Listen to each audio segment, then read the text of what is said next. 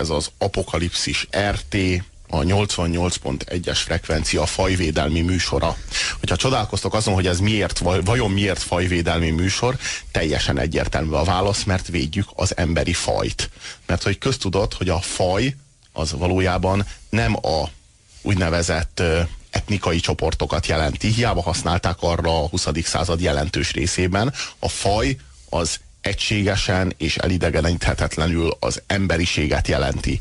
Úgyhogy mi egy igazi fajvédelmi műsor vagyunk, mert az emberi fajt kívánjuk megmenteni, és hogy mitől? Hát önmagától, a saját pszichéjétől, a saját mentális terrorjától, amit gyakorol saját magára. Persze hát az emberi sok... faj nevében tiltakozom. Miért? Nem kell minket megmenteni semmitől. Elpusztja... Felnőttek vagyunk, felelősséget vállalunk a sorsunkért. Szabadon elpusztítjuk magunkat. Szerintem meg érdemes megmenteni, mert bizonyos, bizonyos emberek, bizonyos egyedek, azok az individualizmusra specializálták magukat. Ez azt jelenti, hogy tulajdonképpen nem érdekli őt senki és semmi más, csak ő saját maga.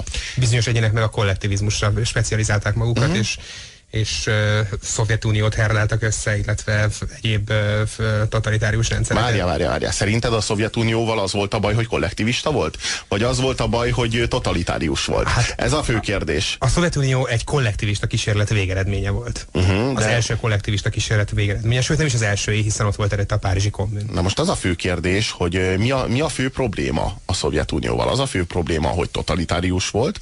Az a fő probléma, hogy valóban kollektivista volt, vagy pedig kollektivistának hazudta magát, a és egyszerűen az, csak egy szűk elitnek volt ugyanúgy az uralma. Építhetőek kollektivista rendszer, rendszer totalitárius berendezés nélkül, vagy berendezkedés nélkül. Tehát elképzelhető-e olyan állam, olyan köztársaság, olyan ország? Nem, szerintem nem ez a kérdés. Szerintem az a kérdés, hogy építhető-e kollektivista rendszer totalitárius beavatkozással? Szerintem ez a kérdés. Szerintem kollektivista rendszer totalitárius beavatkozással nem építhető, mert a forradalmi élcsapat, amely Lenin, Trotsky, Buharin, Stalin és még sokan mások részvételével tette erre kísérletet, magához ragadta a hatalmat, az, azokat a, a termelőeszközöket, amelyeket Marx ugye meghirdetett, hogy azokat kollektív tulajdonba kell venni, saját ellenőrzése alá vonta, és aztán pedig hogy, hogy nem az egész rendszer elkezdte ennek a szűk csoportnak az érdekeit szolgálni. És ezt a rendszert nevezte el szerintem hazug módon az új baloldal államkapitalizmusnak, amikor szerintem a kérdés továbbra is az, hogy egyéb módon megvalósítható-e az általános kollektivizmus. Hát. Egyébként fura módon a világon egyetlen egy helyen volt erre, vagy történt erre valódi kísérlet az 56-os forradalmat követően Magyarországon a munkástanácsok intézményének megjelenésével. A munkástanácsok... A szovjetek is ugyanerre vonatkozó kísérlet voltak? Nem, a, a, a, a magyar munkástanácsok a helyzetből adódóan, és azt, azt hiszem, hogy a gyakorlati tapasztalataikból adódóan elvetettek mindenfajta totalitarizmust, ugyanakkor tényleg elindult egy ilyen bázisdemokráciás kísérlet, amiről szerintem a, a kollektivizmus a, a, vágyó új baloldal szeretne látni, és el is kezdett volna a dolog talán működni, csak azonnal megjelentek azok a problémák, amikkel minden kollektivista kísérlet már az első pillanatban szembesül, ez pedig a piac kérdése, illetve a, a piac negatív oldalával járó problémák kérdése. Az emberek felvétele és elbocsájtása, az üzem racionalizálása, az üzem működtetésének korszerűsítése, ami bizony-bizony számtalan olyan intézkedés meghozatalával jár, ami egy kollektivista berendez, berendezkedésű államban, vagy bázisdemokráciás, bázisdemokráciában működő rendszerben nehezen elképzelhető. De hát miért ne épülhetne alulról egy kollektivizmus? Tehát mi a garancia arra, hogy a kollektiv, kollektivista kísérlet az totalitarianizmusba fullad, vagy amikor rohan? A, amikor a munkástanácsok működni kezdtek, akkor a Kádár többek között azzal tudta őket megfojtani, hogy egyfelől el, elvett egy csomó jogosítványt a munkástanácsoktól, másfelől viszont egy csomóval felruházta őket, például az emberek fel, felvételével, illetve elbocsátásával és az üzemracionalizálással. Rövid időn belül elvesztette a munkástanács népszerűségét, akkor, amikor kiderült, hogy azok az emberek, akik egykor köztünk éltek, mozogtak és dolgoztak, bocsátanak el minket, tartanak minket feleslegesnek és mutatnak nekünk ajtót. Tehát azt gondolom, hogy abban a pillanatban előbb-utóbb valakinek el kell kezdenie gyakorolni a, a, a tulajdonosi jogokat, ez pedig nem lehet maga, maga a köztársaság, vagy maga a bázis, miért vagy maga nem lehet? a miért nem, miért nem lehet? Miért ne lehetne elképzelni azt, ami például Barcelonában történt a spanyol polgárháború idején, hogy létrejött egy ilyen anarcho-szindikalista vezetési modell, amelyben alulról szerveződtek a különböző funkciók megosztása következtében, vagy egy ilyen racionális alapon a, a termelésnek a különböző struktúrái. Figyelj, nekem, nekem erről van egy nagyon furcsa ér, nem is elméletem, csak egy érzés, egy nagyon, nagyon különös érzés, hogy, hogy a, a, a tervezett gazdaság, vagy a tervgazdaság egyszer talán majd megvalósul a Földön, valamiért ezt gondolom de, de mivel nem vagyok sem gazdaságfilozófus, sem filozófus, ezért nem tudom megmagyarázni, hogy miért érzem ezt, és hogy, hogy legfőképp elméletet nem tudok gyártani ehhez, hogy, hogy, vagy valamiféle rendszert, hogy hogyan fog ez majd előbb vagy utóbb kialakulni, de azt gondolom, hogy majd nem tudom, idős, időszámításom szerint 3000 környékén ö, ö, elsősorban azt gondolom, hogy a technikai feltételekből adódóan létrejöhet valami, amit, amit tervgazdaságnak hihetünk majd, ami, ami bizonyos piaci törvényszerűségeket kizár majd ez lesz majd az a kor, legalábbis reményeim szerint, amikor az ember álmai a gyakorlatban valósulnak már majd meg, de, gondol, de szerintem ehhez elsősorban a technikai feltételeink nem adottak, nem pedig a, még a nem adottak a technikai feltételeink. Még nem adottak a technikai feltételeink. Még nem. Még, még, még, még, mire van, még technikailag még mire van szükség? Még a kőkorszakban vagyunk, ugye? Még nagyon sok olajat kell hozzá kitermelni, nagyon sok széndiokszidot kell a levegőbe bocsátani. Nagyon sok közel-keleti, illetve indo-európai országot kell elfoglalnunk. Tehát, hogy még, még a technikai... Hogy, hogy, hogy, hogy adjam alá a lovat az egy, de nem, a, technika, tehát tényleg a technicizmus az már egy vallás. És te ennek a vallásnak vagy az egyik híve, vagy papja, ezt nem is tudom igazából eldönteni. Pont az híve és papja. Nem, nem a papja vagyok, a híve is vagyok. Ebben, de most komolyan. Tehát, hogy ez, a, ez, ez, ez egy tényleg egy vallásosság, és te azt hiszem, hogy te komolyan azt gondolod, és komolyan elhiszed, hogy a technikai fejlődés az eljuttathatja az embert a permanens boldogság állapotába. A technikai fejlődés, Máshonnan a tárgyak tökéletesedése. Más, az, nem, az nem, nem azt gondolom, hogy maga a technikai fejlődés fogja az ember. állapotba hozhatja el. Nem, én azt gondolom, hogy nem a technikai fejlődés maga fogja eljutatni az embert a paradicsomba, hanem a technikai fejlődés által juthat el az ember a paradicsomba, tehát része a, te a technikai fejlődés az ember... És van egy ilyen végső pont? Tehát van az a technikai fejlettségi szint, aminél már nincs fejlettebb, vagy már nincs szükség fejlettebbre, mert az emberek azt mondják, tehát létezik az a pont, ahol az emberek azt mondják, hogy ö, elég. Ez az a kényelmi színvonal, amivel meg de az ember nem, nem, nem a kényelmért, kényelmért teszt elsősorban, amikor, amikor felfedez, vagy kitalál, vagy, vagy tehát a, a tudományos vagy technikai innováció nem a kényelmünkről szól elsősorban, ha nem. hanem szól egyfelől önmagáról, a, az örökös megújulásról, illetve az újabb és újabb felfedezésekről. Ez a tudósok szenvedélye. De valójában akik a tudósokat pénzelik, azok a cégek a piacból élnek, a piac pedig az emberek kényelmére appellál. Tehát azért a dolognak a folyamata az mindenféleképpen az emberek kényelméből indul ki. Nyilván a tudós... A, Én azt gondolom, a, hogy a legfejlettebb, legfejlettebb kutatások nem az ember kényelméről szólnak, tehát az űrkutatás nem tudom, az eljövendő holdbázis vagy a Mars expedíció nem, Na, az, nem az ember kényelméről szól. Á, egy pillanat. Az űrkutatás az körülbelül egy 50 évvel ezelőtti projekt, már gyakorlatilag teljesen leállt. Majd elindul hát, újra. Hát, majd ha találnak valamit, de rohadtul nem találnak semmit. Tehát hogy pont az a lényeg, hogy az űrkutatásnak ma, ha bármit is találtak volna az űrben, 50 évvel ezelőtt, ha bármi a reménynek a szikrája meg lenne arra, hogy nem csak a, nem tudom én, a különböző kövek, vagy esetleg találnak a Jupiter valamelyik holdján ö, hidrogén olvat hidrogént mondjuk, és akkor az lesz a tudományos szenzáció, de azzal se kezdenek természetesen semmit. Tehát olyan kilátástalan, hogy az űrkutatásnak már régen nem itt kéne tartani, ha lenne benne pénz. Az az igazság, hogy nincs pénz, mert bebizonyosodott, hogy odakint nincsen semmi. Ha lenne benne pénz, akkor rögtön bejö, be, bejönne a képbe az emberek nem kényelme. Tudhatjuk, hogy van-e kint rögtön, valami, még mindig nem tudjuk. Nagyon keveset fizet, tudunk erről Csak szerintem. az fizet, ami embereket egy kevésbé kényelmes állapotból egy kényelmesebb állapotba juttat, illetve amelyet, a, amelyről a marketingipar el tudja hitetni az emberekkel, hogy egy kevésbé kényelmes állapotból egy kényelmesebb állapotba juttatja őket. Tehát amit a marketing el tud adni, már pedig a marketing szinte tudjuk, hogy szinte bármit el tud adni, az valóban profitábilis. Az valóban a technikai fejlődés Azt gondolom, hogy olyan területre értünk, amit, amit egyikünk sem ismerhet kellően, de, de hosszú Na, maga nevében ebben... beszélj. de hosszú, jó, oké, a maga nevében beszélek, ezek szerint a, a űrkutatásban is jobb vagy nálam, és nem tudom, jövőkutatásban is, mind, mind, mindenben, de, de azt gondolom, hogy ebben is azért, ha már a pénzről beszélünk, nem én hoztam fel a pénzt ugyan, de, de, de akkor beszéljünk a pénzről. Amikor, amikor Columbus uh, elhatározta, hogy, hogy hogy a, a Neoton familiát parafrazálja, a tenger felől haladva megtalálja Indiát, de közben felfedezte Amerikát. Ő sem, ő is több, őt is nyilván nagyon sok dolog motiválhatta.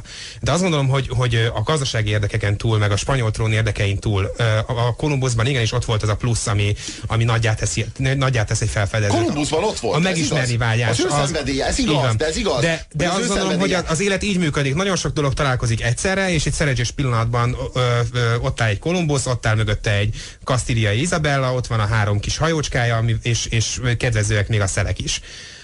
Szóval azt gondolom, hogy a világ így működik, és előbb-utóbb lesz majd valaki, aki elindul a Marsra, előbb-utóbb lesznek majd ott kolóniák, ezt már mi nyilvánvaló módon nem érjük meg, legalábbis a kolóniákat semmiképp, Nyilván lesznek majd telepesek, akik, akik nekiállnak a marsot, nem tudom, belakni. Lehet, az egy óriási változást jelentene, ezt te is belátod, ha az, Európa, ha az Európán találnának életet, akkor alapvetően megváltozna minden, amit, amit önmagunkról és a világról hát, gondolunk. Életet találnának, De akkor megváltozna. Ha találnánk egy rohadt kis víruskát legalább, Na, valami persze, priont legalább, ami... Egész, egész biztosan, igen, akkor minden, minden megváltozna. Én se, én se számítok erre sajnos, hogy ilyen...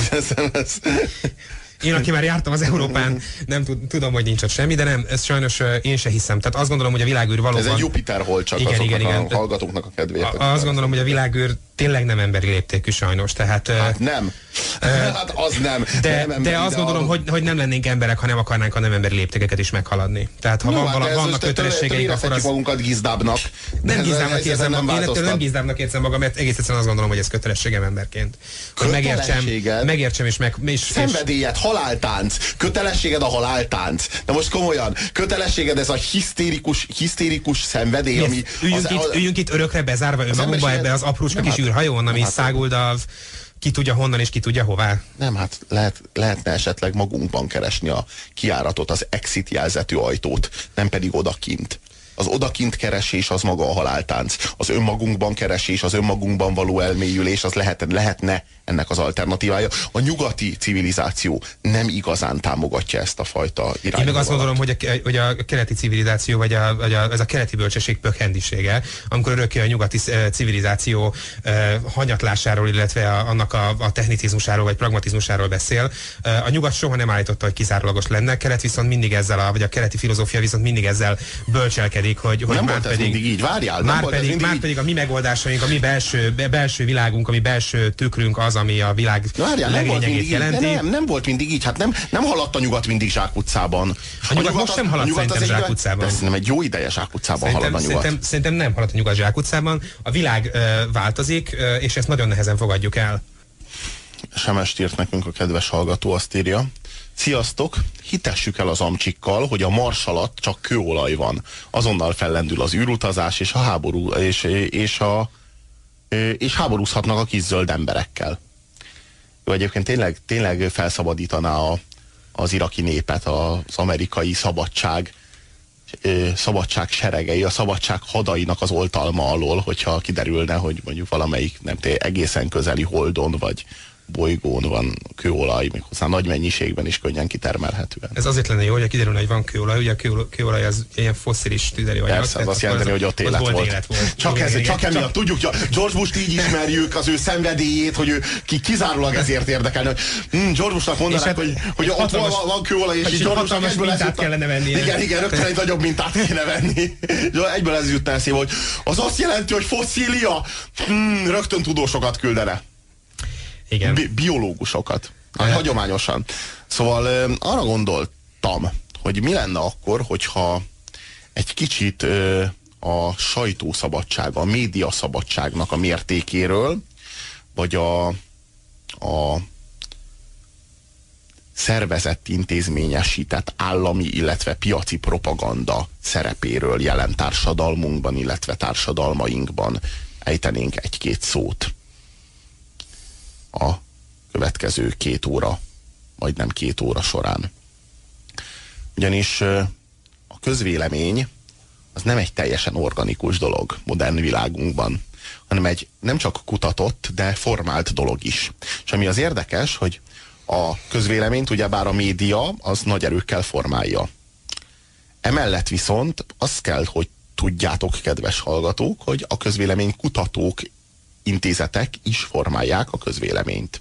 És nem csak azzal formálják a közvéleménykutató intézetek a közvéleményt, hogy mondjuk csalnak, meg meghamisítják ezeket a különböző felméréseket, ha bár élünk a gyanúperrel, hogy ilyenre is van példa, vagy Gábor, te ilyesmit el sem tudsz képzelni? De nagyon is el tudok ilyet képzelni. Szóval élünk a gyanúperrel, hogy hogy bizony elképzelhető, hogy ezek a kutatóintézetek sokszor megváltoztatják, meghamisítják a, a különböző méréseiket annak érdekében, hogy ezzel is, ezzel is próbáljanak odahatni a társadalomra.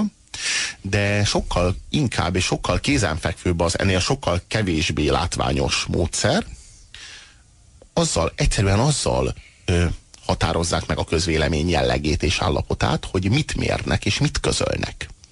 Tehát a közvélemény például csak hogy egy példát mondjak, az amerikaiak 75%-a úgy gondolja, hogy az amerikai Egyesült Államoknak egyszer és mindenkor a véget kéne vetnie a közel-keleti országok katonai fenyegetésével, és ki kéne onnan vonulni, és a diplomáciának kéne átvenni ezt a szerepet. És az amerikai hát... újságok többségében, és most arra kérlek, hogy ne, ne engedj a primer kísértésnek, Gábor, és nem mindjárt az amerikai Egyesült Államok külpolitikájáról kezdjünk el beszélni, mert azt oly sokszor tettük már. Nem akartam hanem, engedni hanem, a primer hanem, kísértésnek. Hanem, hanem mondjuk mondok egy másik példát, csak hogy jobban érezd magad. Ö, Izrael és Irán közvéleménye... Már is jobban érzem magam. Izrael és Irán közvéleménye rendkívül hasonló. Annak a megítélésében, hogy legyen -e atomfegyvere Izraelnek, illetve Iránnak. Tehát ha izraeli és iráni közvélemény döntő többsége úgy gondolja, hogy az lenne a jó, hogyha sem Izraelnek, sem Iránnak, sem senkinek az egész közel-keleti régióban nem lenne atomfegyvere. Na most, hogyha ezt meg szeretnénk találni ezt a közvéleménykutatást, ezt a mérést, akkor ét nappal át éve kutathatnánk az izraeli, illetve iráni lapokban, és mégsem találnánk semmit. Miért? Én azt gondolom, hogy ez az állítás biztos, hogy nem igaz. Tehát az izraeli sajtószabadság mértéke össze sem hasonlítható az irániéval. De, de, de tehát biztos vagyok benne, hogy, hogy, hogy olyan, mértékadó hogy izraeli lapok. Bizonyos információkat még a, leg, leg, még a legfejlettebb demokráciákban is, ha bár tudjuk jól, hogy Izrael azért nem tartozik ezek közé. Mert de még a, hát mi értem, talán az apartheid rendszere miatt, de most ezt talán hagyjuk. Tehát te, te gondolsz apartheid rendszernek. Igen, igen, de most ta, talán ezt hagyjuk, de most könyörgöm, ne erről kezdjünk el. De erről beszélünk, igazad van, csak hogyha állítunk valamit, vagy, vagy minősít, de, de minősítünk valamit, akkor... Haragudjál, jó. te provokáltad, hogy most... És mi? Te mondtad, hogy nem tartjuk tökéletes demokráciának hát Izrael. Nem. Tehát most, jó, hát én sem tartom, mert, mert nincsenek tökéletes demokráciák, csak tökéletlen demokráciák. Igen, de, Izrael már egy de, de visszatérve, de nem, nem, nem, csak visszatérve arra, amit mondtál, én azt gondolom, hogy, ez, hogy a közleménykutatások rettentő érdekesek, és alkalmasint irányt szabhatnak egy, egy ország, nem tudom, politikájának, vagy egy párt, vagy egy ö, ö, vagy egyes politikusok ö, munkájának, de, de, de ez azért nehéz, mert ugye Kálmán László óta tudjuk, hogy ezeket a kérdéseket nagyon sokféleképp fel lehet tenni. Tehát biztos vagyok abban, hogyha megkérdezzük, megkérdezzük azt a 300 millió amerik, amerikait, akkor abból a 75%-uk, amit most képtelen lennék kiszámolni, hogy ez pontosan mennyi, azt válaszolná, talán 225 millió, amit, amit az imént válaszolt, amit az imént elmondtál, hogy, hogy ők szeretnének kivonulni szólni a közel-keletről, és nem óhajtanak háborúzni egyetlen egy közel-keleti országgal sem. De valószínűleg ezt a kérdést fel lehet tenni úgy is, hogy egész másféle eredményeket Kívánja-e ön, hogy az amerikai Egyesült Államok katonailag megakadályozza a közel-keleti iszlám fundamentalizmus állandósuló fenyegetését Így az van. amerikai lakosságban? Így van. De, ez de, de azt a kérdést fel lehet tenni úgy is, hogy óhajtja-e ön, hogy az ön fia a közel-keleten essék el kétes célokért folytatott háborúban, zárójelben olaj, akkor, akkor, akkor nyilván minden tízből a kilenc amerikai azt fogja válaszolni, hogy nem, nem óhajtok ilyen háborúért áldozatot hozni. Ó, világos, világos, hogy sokféleképpen lehet kérdezni. Ugye elsősorban mégis arról van, e, arról van szó, hogy bizonyos kérdéseket egyszerűen nem nagyon e, szoktak forszírozni, nem nagyon szoktak feltenni. Tehát bizonyos kérdésekkel egyszerűen hagyományosan a nyugati civilizációban nem nagyon foglalkozunk. Ezek a kérdések... Hát mondok neked rögtön egy példát. Németországban, valamint Ausztriában van egy, van egy tilalmi törvény, amelynek legutóbb például David Irving méltán hírhet angol holokauszt tagadó történész esett áldozatául, amikor Ausztriában ez elfogták. hogy holokauszt tagadó meg történész, ez nagyon nehezen egyeztethető össze szerintem. Hát az ő esetében összeegyeztethető, mert a történész az nem a ő történelmi tudásának a, a helytállására, hanem az ő végzettségére vonatkozik. Tehát ha valaki történész, az azt jelenti, hogy történelem szakon végzett.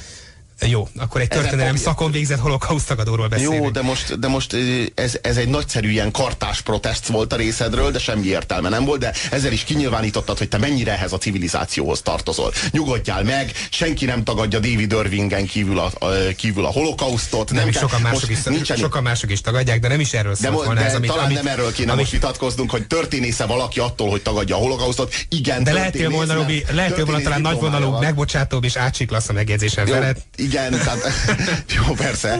Te, te is ásik. Nyelsz egyet, és Jó. folytatjuk. Na hát akkor folytassuk. Szóval ö, ö, David Irvinget ezért a kijelentéséért három év börtönre, azt hiszem három év börtönre ítélték, amiből azt hiszem kettőt le is ült.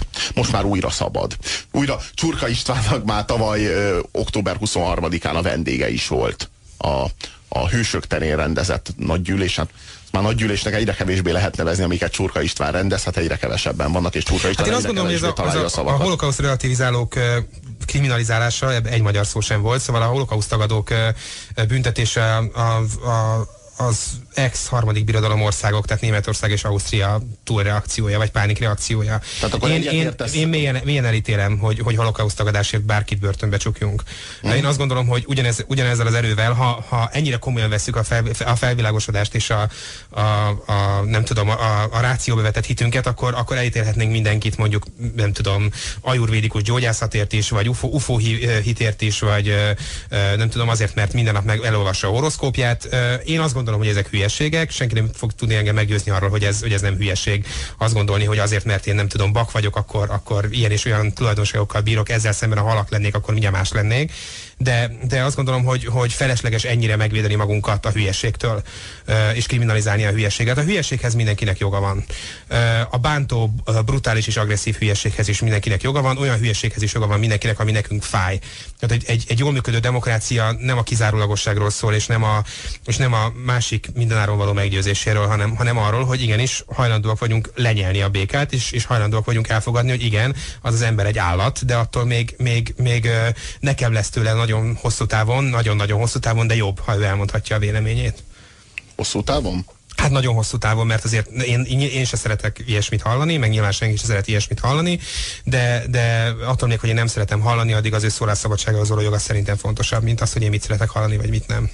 De mi, hogy érted azt, hogy hosszú távon? Ezt nem értem. Hát én ezt úgy értem, hogy, hogy hosszú távon talán, talán megéri egy olyan, olyan demokráciában élni, amelyik nem fél a saját polgáraitól, még azoktól sem, akik hülyék.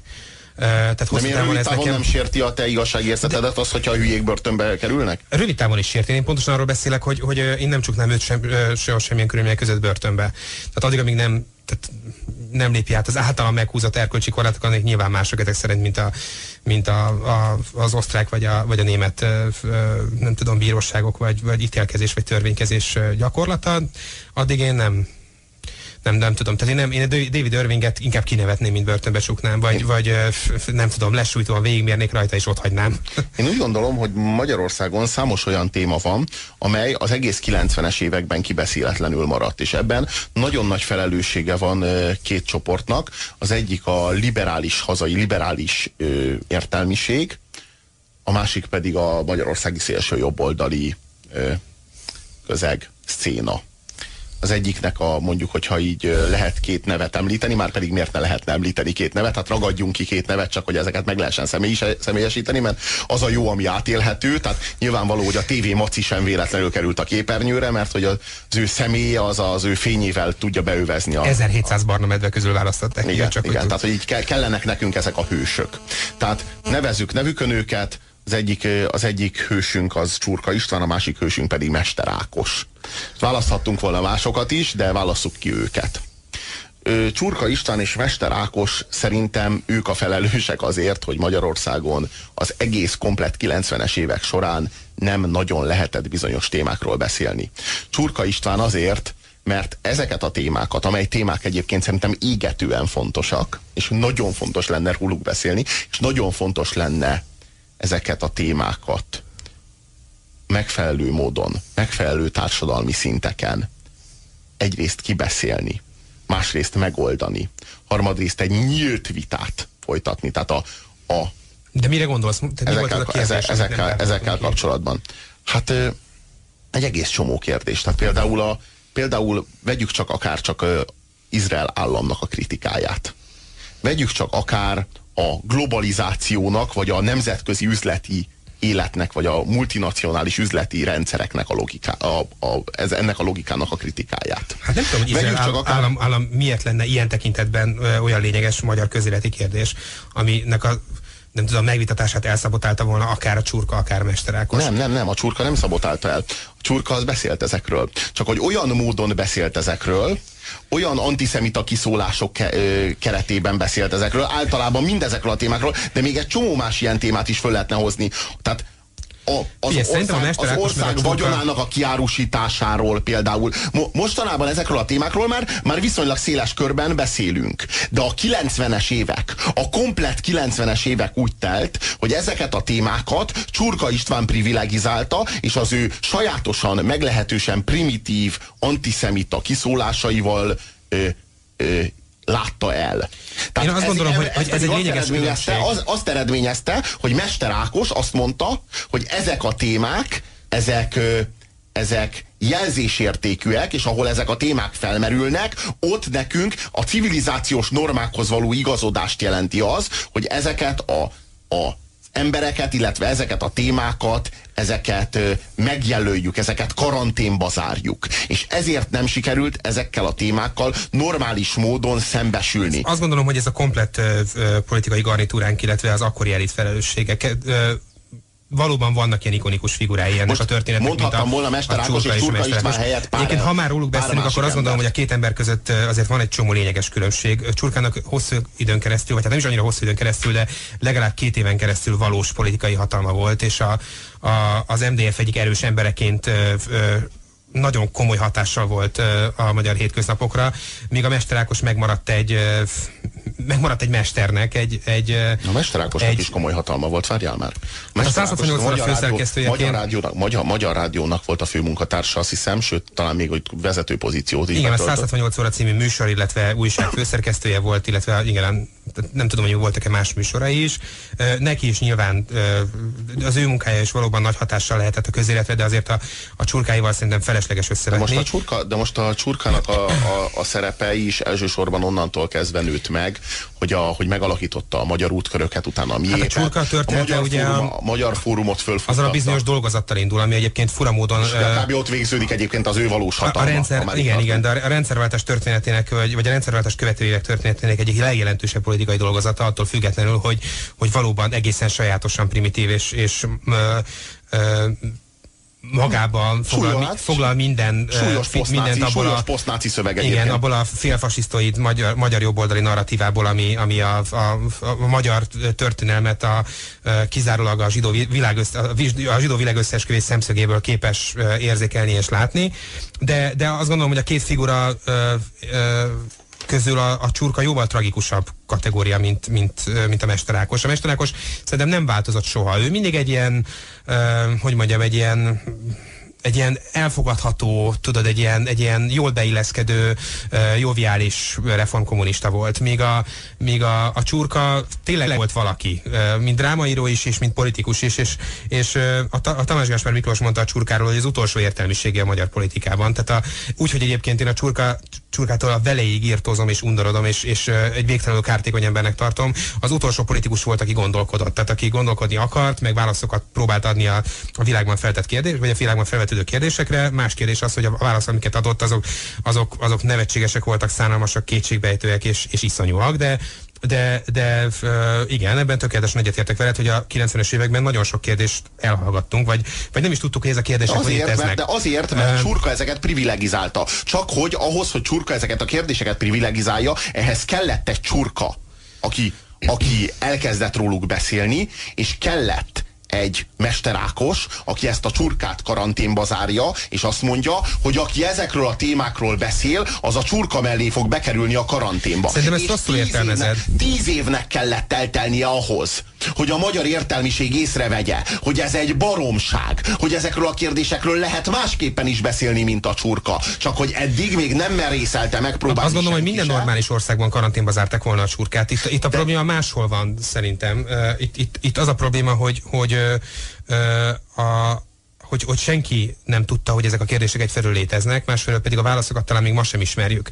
Tehát ö, én azt gondolom, nekem, hogy... Nekem volnának válaszaim. Nem tudom, nem, egy, tudod, tudom, hogy nem, tudom, hogy, nem tudom, hogy neked vannak válaszaira. Ne, Tehát tudom, hogy neked mindig vannak válaszaidra, mi ebben nem kételkedtem, de, de azt gondolom, hogy, hogy engem egyetlen, tehát tudom, hogy nem szereted, hogyha aktuál politizálunk, és ezért a Cuslág nevét most ejtettem ki először és utoljára, de, de a, vele kapcsolatban egyetlen egy dolog ijesztett meg nagyon.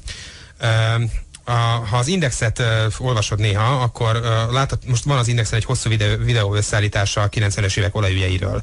Uh, a legóvatosabb eslések szerint is körülbelül 10-15-20 ezer milliárd, tehát 20 ezer milliárd forintnyi uh, pénz lopódott el, tűnt el uh, 1990 és 96 között uh, az olajügyekben Magyarországon. És uh, uh, a meg én még egyszer kimondom, a cuslággal kapcsolatban bennem egyetlen egy rémisztő kérdés vetődött fel, hogy uh, tudtuk, hogy Magyarország ilyen, tudtuk, hogy Magyarország egy, egy meglehetősen korrupt, mutyizó ország a maga networkjeivel és a nagyon sajátos urambátyám rendszerével, meg a, a hortista, meg kádárista jellemzőivel. És én azt gondoltam, hogy mondjuk a magyar politika úgy fest, hogy mit tudom én, vagy, vagy, vagy egy vidéki polgármester, és ahhoz, hogy mit tudom én, felvilágoztathasd a következő választásokig a, a városodat, tehát hogy eredményeket tud felmutatni, ahhoz bizony igen, meg kell itt ott kenni embereket, egy kicsit kell adni ennek is, annak is, úgy kell csinálni persze, mintha pályáznánk, meg úgy kell csinálni persze, mintha lenne, lenne valódi bírálat, de hát tudjuk, hogy ez hogy megy. Viszont a cuslág óta gondolom azt, hogy lehet, hogy lehet, hogy egész egyszerűen csak lopni indult mindenki. Tehát, hogy, hogy nem volt itt még az sem, ami, amit, amit hittünk eddig, tudod, hogy, hogy a politikában volt valamiféle valami eredendő szándék, uh, hanem, hanem egész egyszerűen uh, a, a komplet garnitúra csak lop. Tehát, hogy, hogy nincs, nincs uh, nincs mögöttes. Tehát én néha be, hajlamos voltam belelátni a viselkedésükbe bizonyos fajta ilyen politikai erkölcsi tartalmakat. Elmondom, hogy miről van szó. Most akkor elmondom konkrétan, hogy mire gondoltam. Nem kifejezetten arra, amiről most szót ejtettél. Arra, hogy a csurka az a globalizáció alternatíváin gondolkodott. Igen. Nagyon sajátosan múlt századi, sőt a múlt századnak a leginkább vérzivataros éveire emlékeztető válaszokat talált. Valóban nem voltak helyesek a válaszai. De a csurka elsőként a rendszerváltás után elkezdett gondolkodni a globalizáció alternatíváin. Elkezdett diszkomfort érzést mutatni, abban a helyzetben, abban a történelmi szituációban, amiben voltunk, miközben az összes többi politikai párt, az összes többi tolforgató, akár újságíró, közíró, politológus vagy bárki, mindenki más lubickolt ebben a szabadságban, ebben a demokráciában. És a csurka meg látta, hogy ez mennyire nem és amiket megmondott, hogy ehelyett viszont ez meg ez meg ez, azok a dolgok valóban nem állták meg a helyüket. Ebben nincsen köztünk vita. De a csurka volt az első, aki nemet mondott arra. Én ugyanezt mondtam, én csak azt mondom, igen? én azt mondom, hogy, hogy én ugyanarról beszéltem, amiről, tehát csak egy más kodláról próbáltam megközelíteni. Tehát én mondom, tehát engem lehet, hogy nagyon későn, és, és sok hallgató biztos kínálat, és azt mondja, hogy jó, én ezt már sokkal régebb óta tudom. A cuslág úgy rémisztett meg annyira, hogy gondoltam arra először, hogy talán azok, akik azt állították, hogy, a, hogy, hogy hogy, hogy kérem, ezek lopnak, azoknak igazuk volt. Igen. Tehát, Igen. hogy, hogy ö, és, és, az, és, és, arra, de... és arra jöttem rá, tehát, és most már hagyjuk egy picit a csurkát, mert, mert ő maga is róla is bebizonyosodott, hogy számtalan alkalommal e, tulajdonított el állami ha? pénzeket. Ha? Hogy, hát nem, nem feltétlenül állami az olajügyek, az olajügyek már 1900, pénzeit azokat meg, 1989. Tehát nem, ugye volt ez a magyar, valami borügye is volt, ahol, meg ugye volt egy, volt egy forgatókönyv, amiért felvett valami 20 valahány millió forintot, amit soha nem adott vissza, és a forgatókönyv se készült el. Hát meg, ő is, meg hát Prince Gábor is pénzelte őt. Így van, tehát ő is, ő is. De most mindegy akkor, egyébként, hogy csurka lopott De mindegy, hogy igen. Tehát azt gondolom, hogy nem, én arról akarok beszélni, hogy, hogy az olajügyek 89 környékén indultak. És átíveltek a, a komplett Antal, illetve Boros kormány regnálásán egészen a Horn kormány létrejötteig, illetve még azon túl is. Uh, és, és a, nyilván azok, azok az olajpénzek, amiket akkor ez a garnitúra ellopott, vagy ezek a garnitúrák, vagy a komplet állam ezen ellopott, és uh, azokból, azokból lett később a magyar gazdaság, vagy lettek később, tehát ez, talán ez volt a magyar eredeti tőke felhalmozás. De, de én azt, tehát erről nem beszéltünk, azt hiszem, hogy tíz éven keresztül. Tehát, hogy, hogy mindenről beszéltünk, de hogy lehet az, hogy arról soha senki nem beszélt az elmúlt, tehát a, a 90-es években engem ez rémiszt meg a leginkább. Na erről van szó, a csurkán kívül. Miért van az, hogy a csurkán kívül senki nem mondta ki a 90-es években, hogy az Amerika, aki mérvadó politikai vagy média személyiség, hogy ö, az amerikai Egyesült Államok igenis egy zsarnoki intézményt működtet a világgazdaságban és a világ fegyverkezési és diplomáciai rendszerében. Hagyjuk, hogy egyetértesz ezzel most te vagy sem.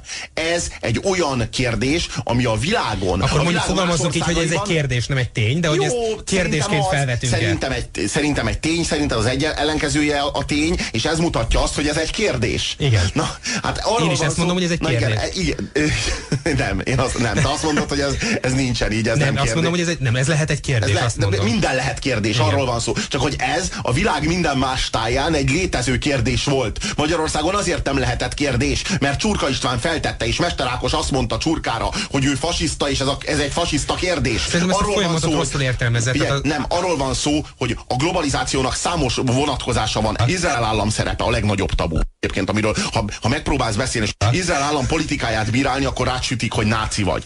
A, az amerikai Egyesült Államoknak a szerepe a világban. A globalizáció, a multinacionális cégek, a bankrendszerek, stb. Ezek a dolgok, a korrupció is akár. Egyébként ez egy sajátosan dolgok... magyar probléma, mert a nyugati sajtó jellemzően baloldali, illetve új baloldali, új baloldali és jellemzően izrael ellenes és palesztin. De, nem de, de, ez nem, de ezt a magyar érteni, hogy mit jelent az, hogy baloldali, mert Magyarországon nincsen baloldali sajtó. Nincsen baloldali sajtó. Ez igaz. Jobboldali sajtó van, kétféle jobboldali a, a, sajtó van. A bolgár úr hallgatói megrémülnének, ha nem tudják, baloldali nem, sajtót nem, nincs baloldali sajtó. Magyarországon nincsen baloldali sajtóorgánum, nem létezik, nem ismeri a magyar közönség, hogy baloldali sajtó, ezért kár, kár ezt a kifejezést használni, mert az fog az embereknek eszébe jutni, hogy népszabadság, és elokádják magukat. Hát, van egy ilyen a... vicces kriptokommunista lap, a szabadság a munkáspárt lapja, de... Ja. Jaj, de ne az már, nehogy már az legyen a baloldali. Tehát az, az Inkább mondom azt, hogy nincs baloldali, mint hogy azt mondjam, hogy van egy a munkáspárt lapja. Szóval, és mi ez? Mi, a, mi az, aminek a média uralma zajlik?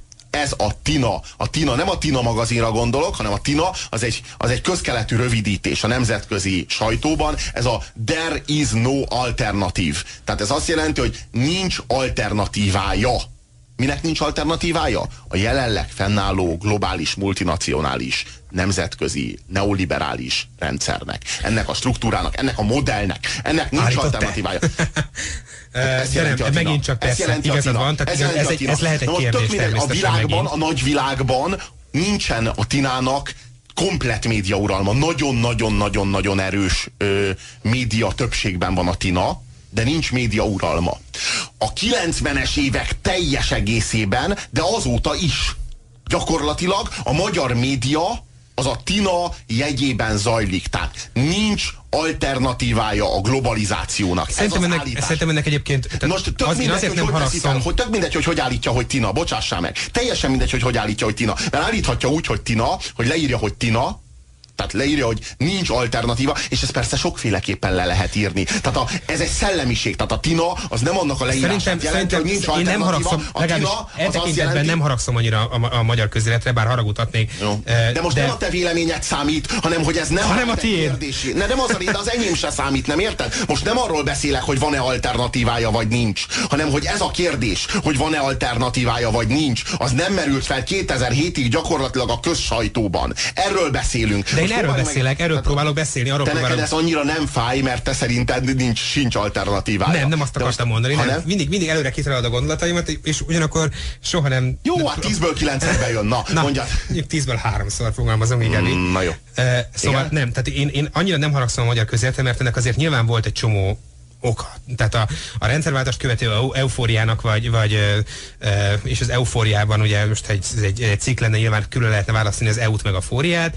E, tehát Inkább az eufóbiát érzem. Igen, akkor még volt egy nagy adag eufória, és egy csomó vágyakozás, és egy csomó félreértés a nyugattal kapcsolatban. És azt gondolom, hogy, hogy az, hogy nem volt általában rendszerkritikus a magyar sajtó, ezért ez okozhatott, tehát egyfelől ez, ez fakadhatott abból is, hogy azért a rendszerváltás követően igenis volt egyfajta kimerültség. Ráadásul azért, azért azt a rendszert, ami, amit, amit a Kádár rendszert követte, mégiscsak mi teremtettük. Tehát azért a, az ember legalábbis a kezdetekkor nehezen esik neki a saját alkotásainak, vagy a saját művének.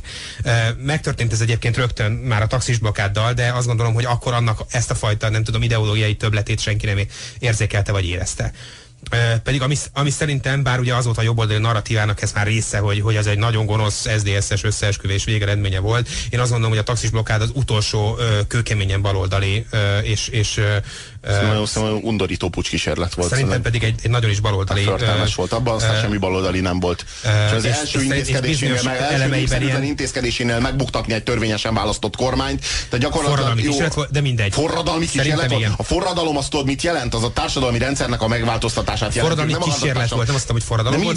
De milyen a forradalmi kísérlethez kell, hogy ez a baj, hogy jó, te, te, én valószínűleg felmondom a baloldali, te valószínűleg felmondod a jobboldali narratívát. Jó, nincsen jelentőség. De, de nincs jelentőség. Nincs jelentőség. Ennek most ebben a vitában én, nincs jelentősége. Nem tudom, szerint, én, én, én azt érzem, hogy, hogy megszabadultunk. Megszabadultunk. Szerintem meg nem, szerintem meg nem. Szóval, tehát miután megszabadultunk az egyik elnyomónktól, a Szovjetuniótól, a ez, ez kétféle állapotot eredményezett. Egyfelől azt, amit te mondasz, hogy, hogy elkezdtük kritikátlanul szeretni a, a, az Uniót, illetve az Egyesült Államokat. Ez, ez probléma valóban, hiszen az Egyesült Államok külpolitikája bírálható és bírálandó, ahogy, ahogy az, az Unió kül- és belpolitikája is nyilvánvalóan bírálható és bírálandó. Erre akkoriban nem volt igény, és akkoriban az EU-szkepticizmus és az USA-szkepticizmus valóban a, a szélső sajátja lett. De hogy erről mennyi, mennyiben tehet a mesterákos és mennyiben a csurka, ez persze megint más kérdés. Ők ketten, ők ketten főzték ezt. De... Ez, nem, erről ők ketten tehetnek. Pont De azt gondolom, a csurka, hogy... mint a mesterákos. Mert a csurkának, annak értelemszerűen joga van ahhoz, hogy a saját ö, maga számára fontos kérdéseket felvesse, és arra a saját maga buta válaszait megadja. Csurka ezt megtette. Mester Ákosnak pedig, Igen, joga, azt van gondolom, ahhoz, hogy, hogy, pedig joga van ahhoz, hogy, hogy a, a neki nem tetsző véleményeket negligálja, és azt mondja, hogy ezek a vélemények, ezek nem tartoznak ő szerint az ő által értelmezett csak, civilizációnak a körébe. Csak szerintem, ami most zajlik, én mind, mindig azt... Persze, csak aztán a, a mi felelősségünk, meg a tömegek felelőssége annak, annak a nagyon sok embernek, aki elhitte ezt Mester Ákosnak. Aki elhitte ezt Mester Ákosnak, hogy ezek nem fontos kérdések, kérdések, pusztán csak azért, mert egy meglehetősen primitív antiszemita ember vetette föl őket. De azt gondolom, hogy azért nincs ö, igazad, mert, mert közben a mérlegnyelvvel kilengett egy tökéletesen más, de az, az ellenkező irányba is. Ö, és ö, ez pedig, ez pedig ez a számomra legalábbis most már totálisá váló és mindent eluraló uh, antiamerikanizmus. Uh, ami szerintem, szerintem ugyanannak a tünetnek a másik oldala. Nem, nem ural el az a, mindent. Csak a, megszabadulunk, az... megszabadulunk a, a komplexus... Melyik megszabadulunk el mindent, ne haragudjál. Enne, megszabadulunk a, a komplexusainktól. De ez szörnyű egyébként, amit mondasz, mi olyan mélységesen nem állja meg a helyét, hogy rá kell, hogy kérdezek. Ezen a médiumon kívül, tehát ezen a két órán kívül, amit most, most itt válaszolok, gyártunk, válaszolok. ezen kívül, melyik az a médium Magyarországon, amelyik amelyikből dől az antiamerikanizmus? A magyar nemzet. A magyar nemzetből masszívan. A magyar nemzet ö, ö, antiamerikanista, EU-szkeptikus, izraellenes, palesztinbarát, arabbarát ö, felmondja egyébként ö, ö, nyilván picit elszomorodnál, hogyha belelapoznál ebbe az újságba, és látnád, Nem hogy a, bevallom. igen, hát a, a, a nemzet retorikája ijesztően sok ponton megegyezik a nyugati új baloldal, mondom, Izrael és Amerika ellenes retorikájával. inkább nem, nem ijesztő szerintem, hogyha ez így van. De egyébként... Jó, most... akkor akik téged Fideszesnek hittek, most megnyugodhatnak. Hát ettől, ettől, ne, ettől ne nyugodjanak meg. Tehát, hogy így a, pusztán azért, mert hogy a te általad most felmondott ö, ö, magyar nemzetes retorika, az megegyezik az a Le Monde-nak, a Le Monde nevű francia lapnak a, a... Hát ez azért van, mert nálunk minden összekeveredik egyébként. Tehát ez... ez, ez ja, ja, ja. Hát, a pillanat, tehát most de azért, azért, mert rátette, azért, mert rátette a kezét az egyik, az egyik oldalra Gyurcsány, a másikra Orbán, és minden, mindenki pedig az éppen a pillanatnyi politikai érdeknek megfelelő segnyalása mentén próbálja Jó, csak össze, néha az az érzésem, visszatérve az... vagy összeollózni a kommunikációs térből mindazokat, ami éppen beleillik. Tehát visszatérve tisztelre az antiamerikanizmusra, hogy néha az az érzésem, hogy, hogy mondom, tehát hogy, hogy most éppen a másik uh, uh, serpenyő kezd tele töltődni, még, a, még az első serpenyő kiürül. Tehát lehet, hogy, lehet, hogy uh, nem tudom, egyedül maradtam a, a, az Amerika barát érzéseimmel, de, de azt is érzékelni kezdtem, hogy, hogy valahogy, valahogy az antiamerikanizmus, illetve sokak antiamerikanizmusok mögött valahogy ott van a, a nagy testvértől való megszabadulás fájdalma. Tudod, a Stockholm szindróma. Keresünk magunknak valakit, akit, akit, meg, akiben, akit megint utálhatunk a saját gondjainkért. Tehát Amerikát hibáztatjuk most újabban megint egy csomó olyan dologért, ami valójában a magyar közélet hibája és Én a magyar közélet hibáiért, nem?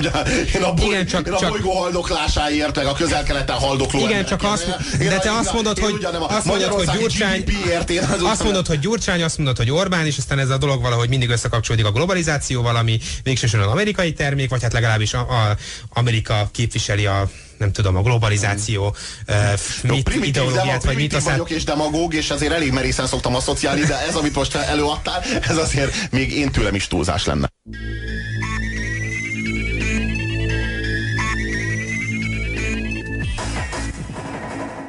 Szóval valami, arra, valami olyasmiről esett szó, hogy a közvélemény, a nyugati közvélemény nagy mértékben el van rekesztve a saját véleményétől is. Mert hogy a közvéleménykutató intézetek is az abbéli véleményét kérik ki, amivel kapcsolatos véleménye a közvélemény formáláshoz szükséges. Tehát, hogyha mondjuk nem akarják olyan mértékben formálni a közvéleményt, akkor, akkor, akkor nem kérik ki ott esetben az ő véleményét. Uh, hát uh, Magyarország szerintem ilyen tekintetben uh, halmozottan hátrányos. Há, halmozottan hátrányos, igen. De azt gondolom, hogy azért vannak bizonyos történelmi sajátosságaink, és ha egy picit egy tágabb térbe helyezzük ezt az egész kérdést, akkor ugye két gonddal szembesülünk. Az egyik az az, hogy, hogy Magyarország ugye mindig is periféria volt. És ezért hozzánk mindig sokkal kisebb lendülettel érkeznek el azok a, és jóval később no, hát azok igen. a nyugati, f, f, f, nem tudom, eszmetörténeti áramlatok, amik, amik meghatározzák egyébként a, a, a világtörténelem alakulását és irányát, és a, a Kárpátokon rendszerint ez a hullám, hullám meg is törik, és csak, csak nem tudom, néhány fodor jut át hozzánk. E, vagy, vagy a hullámok fodrai. A Fodor nem, Fodor Gáborra gondoltam, igen. Szóval tehát ez, ez jellemző a magyar politika egészére, jellemző a magyar, magyar nem tudom, társadalom önképére, és, és jellemző épp úgy a magyar, magyar nem tudom, film, filmre, kultúrára, képzőművészetre ez a, ez, a, ez a komp, illetve ez a periféria jelleg, és, és ez a mindentől való elzárkózás és belterjesség. Tehát azt gondolom, hogy, hogy nem csak az, az, az okozta ezt, hogy, hogy itt valami, nem tudom, volt egy konszenzus, vagy, vagy volt egy ilyen konszenzuális valami, hogy, hogy vannak dolgok, amikről nem beszélünk, hanem egész egyszerűen ez a fajta közélet nem igényli a, a külvilággal és a, a, a külső gondokkal szembeni e, reflexiót. Tudod, mi volt a konszenzus? Hogy a globalizáció, antiglobalizáció dilemma az demokrata, antidemokrata dilemmává, meg baloldali, nép, bal, baloldali fasiszta Azért, mert mi egy... vált a médiának a hasábjain. Azért, mert mi egy benszülött törzs vagyunk. Mindent lefordítunk a magunk nyelvére. Tehát De a, ez egy a... sötét 20. század derekán már avitnak számító nyelv. Igen, igen, csak, csak mondom, tehát mi úgy értelmezünk mindent a világból, ahogy, ahogy azt érteni, ahogy, azt, ahogy mi benszülöttek, azt érteni véljük. A, de ez a, de... a Tóta V. Árpád írta le egyszer a rakományvallást, tudod, és Magyarország is egy picit így működik. A rakományvallás a, a 20. század 40-es éveiben jelent meg, amikor az amerikaiak ugye a, a békaugrás taktikát alkalmazva szigetről szigetre foglalták vissza a japánoktól a csendes óceáni szigetvilágot, akkor az ott élő teljesen arhaikus kőkorszaki körülmények között élő törzseknél megfigyelték, hogy amikor az amerikaiak eltávoznak, akkor kőből, tehát kövekből kiraknak leszállópályákat, irányító tornyokat építenek fából, és ott integetnek fákjákkal, hogy az amerikai föld irányítók tették a repülőgépeknek, mert ők ugye azt vették észre, hogy akkor mindenféle érdekes tárgyak esnek az égből, hogyha ott emberek, tudod, konzervek, meg mit tudom én, meg finomságok, meg egyebek esnek az égből, és így alakult ki a rakományvallás. Elkezdtek olyan uh, uh, tehát, hát kialakult egy kultusz ennek nyomán. Kialakult egy kultusz ennek nyomán. Igen, ez, ez a vallásuk, hogy, hogy, hogy ilyen köveket, tehát kövekből... Ezt a liturgiát igen, kell folytatni, és akkor van, jönni tehát, fog a repülő, és jönni fog a finom konzerv. Jönni fog a finom konzerv. Tehát valahogy mi is így fordítjuk le a nyugati, nyugati ö, ö, eszmetörténetet a saját nyelvünkre. Tehát a, a bármi Jó, történik, sajátosan, bármi történik. Sajátosan szomorú igen. és sajátosan primitív, de, de fontos, hogy megnevezzük a felelősöket, a felelőseit ennek. És ennek a felelőseit én most mondom szimbolikusan Csurka Istvánban és Mester Ákosban jelölném meg. Persze volt egy nagy csurka az egyik oldalon, és volt sok kis mesterákos a másikon. Tehát most mondhatnék még millió és egy nevet, de nem lenne bölcs, bölcs István például. szóval hogy mi, mi a nagyon nagy probléma? az, hogy mivel a magyar társadalom, úgy mint számos más társadalom, de a magyar társadalom aztán kifejezetten el van rekesztve a saját véleményétől, tehát nem ismered a saját, vélem, a saját személyes véleményedet, ismered, de a közvéleményt nem ismered. Tehát nem tudod azt, hogy a te véleményed, a környezeted, a polgártársaid véleményével mivé áll össze, ezért aztán rá vagy szorulva a véleményformálóknak a véleményformálására.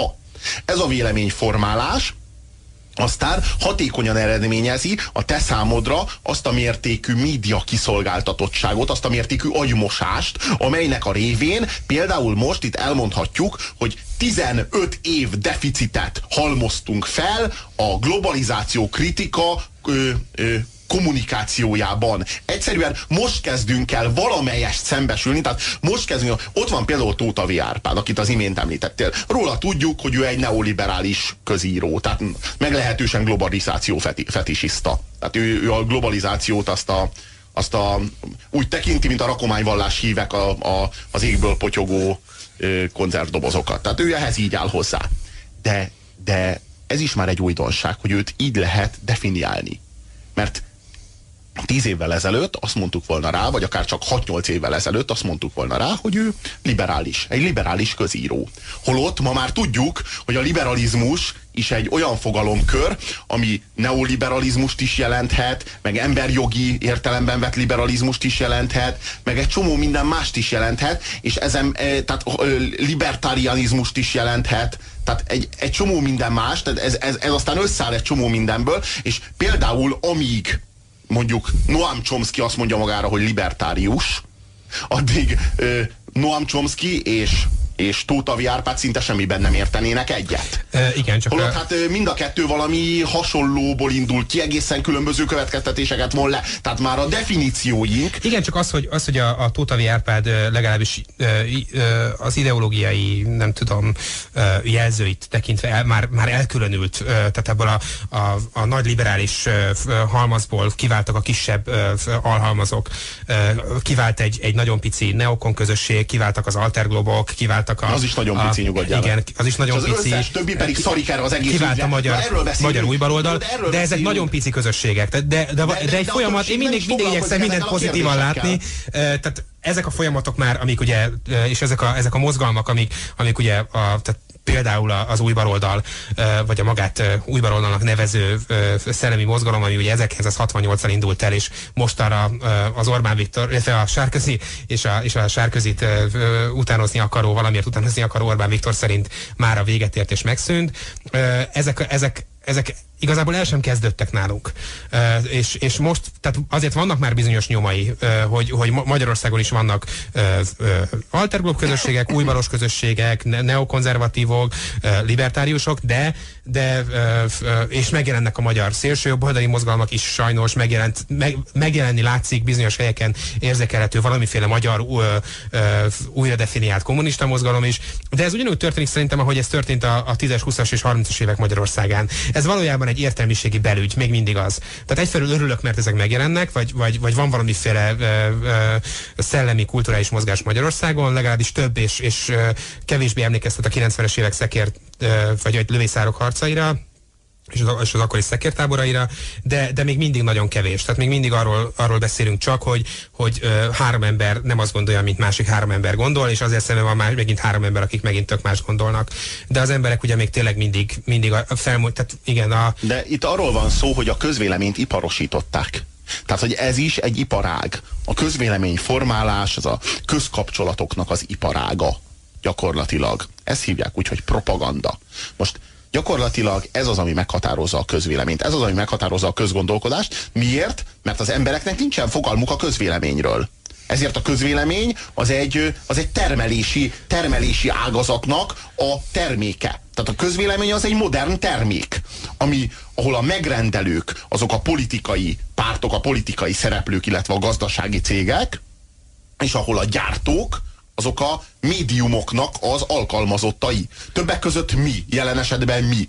Ez itt, ez a közvéleményformálás, amit mi csinálunk, ez egy modern ipari ágazat, ami itt zajlik. Itt van. Ez propaganda, agitprop, tömegpropaganda. És teljesen mindegy, hogy mit hallasz benne, ez a, ez a műsor, ami itt most zajlik, ez többé-kevésbé egy ilyen globalizáció kritikus propaganda. Én ennél még tovább mennék, mert azért azt gondolom, hogy ezek a jelzők sem... Olyan, többek között olyan vendégek, mint például te, azért vesznek részt ebben a műsorban, hogy ez a propaganda ez ne legyen kritikátlan.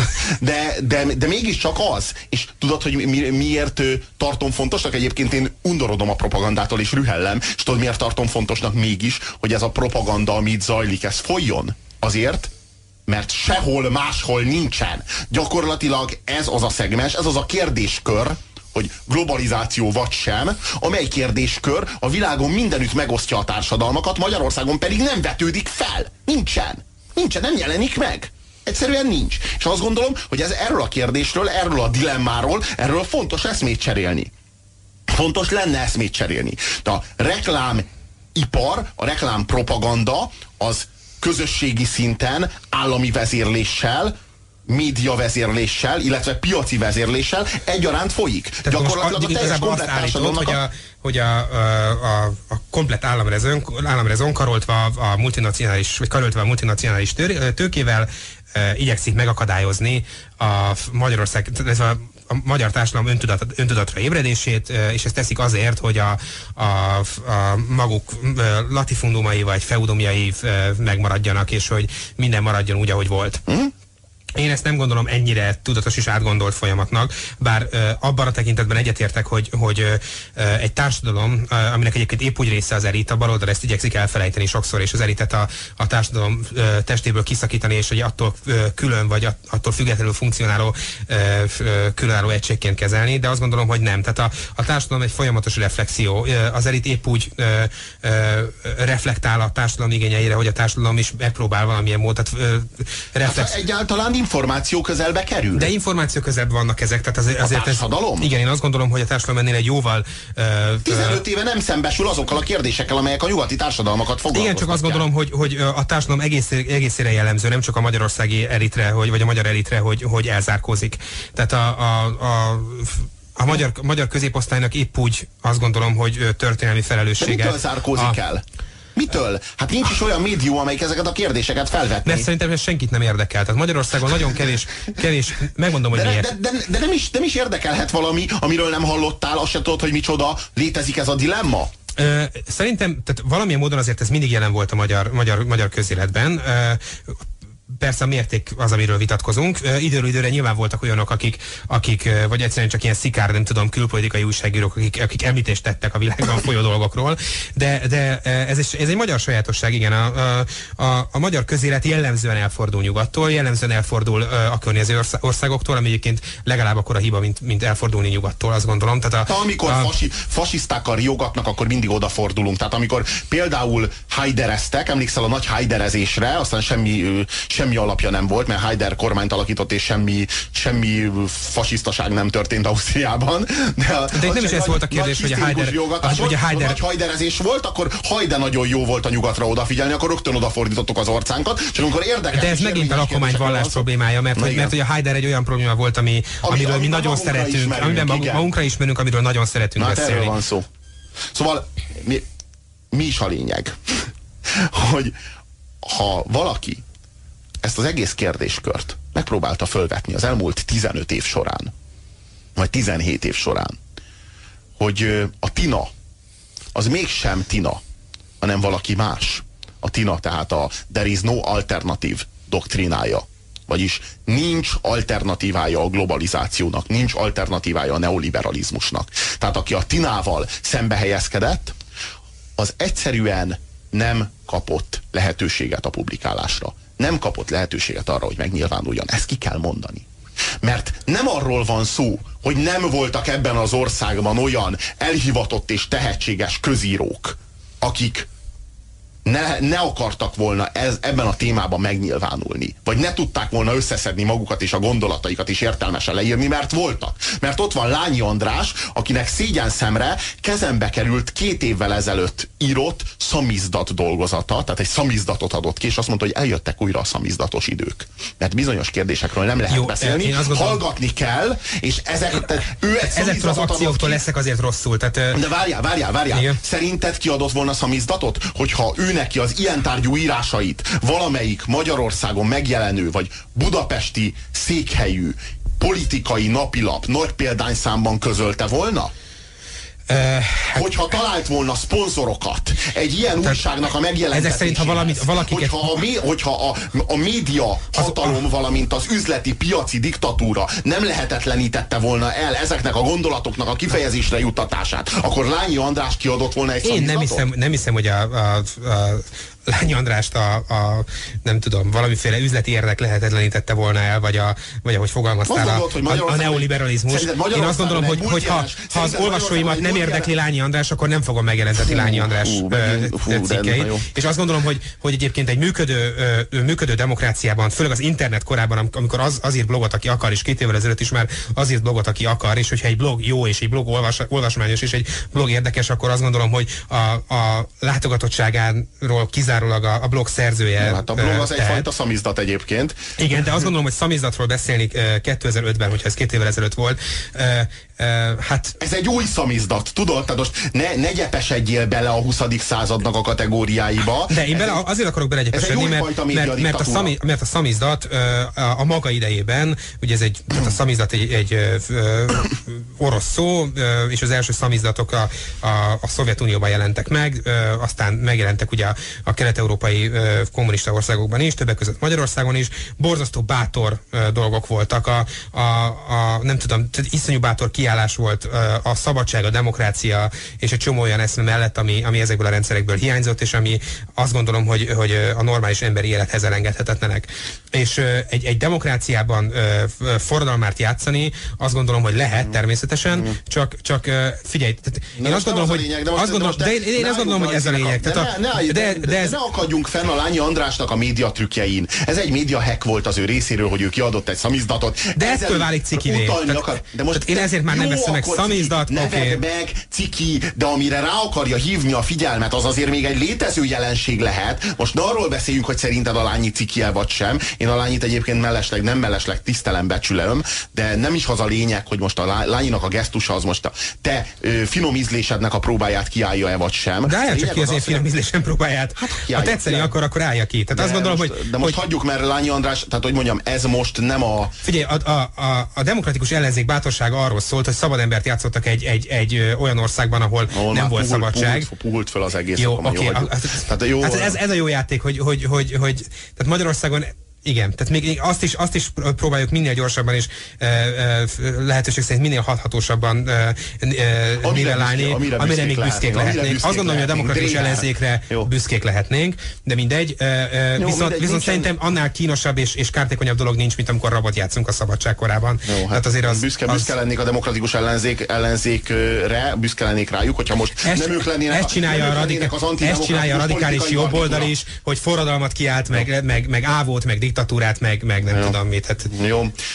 A, a, a lényeg mégiscsak az, hogy próbáljunk már meg arra az üzenetre figyelni, amit te szerinted ilyen ciki módon próbál kommunikálni Lányi Igen? András. Csak azért hoztam föl példaként, most ne a lányiba szálljál bele, mert nem a lányiról, nem a lányi személye a lényeg, hanem az, hogy Magyarországon ezek a vélemények a mainstream médiában nem jelenhetnek meg. Miért? Mert hogyha valaki kritizálja az üzletet, a piacot, a multinacionális nagyvállalatokat, akkor azok az újságok, amelyek messze menőkig a piacból élnek, tehát a hirdetőikből élnek, mert nem a példányszámukból, hanem igenis a hirdetőikből élnek az újságok, nem fogják támogatni. Tehát a piac nem tart el egy olyan véleményt, amely piacellenes. Tehát a Ezt piacellenes véleménynek már is nincsen lehetőség. A piac ilyen szempontból szerintem, szerintem erkölcs, érték és eszme semleges. Tehát a nélküli, piac... inkább így fogalmazni. Jó, akkor nélküli minden. Erkölcsi érzék nélküli. Uh, én azt gondolom, hogy a piac, piac eltart minden, még egy piacellenes médiumot is eltartana abban az esetben, ha Magyarországon ez érdekelne bárkit.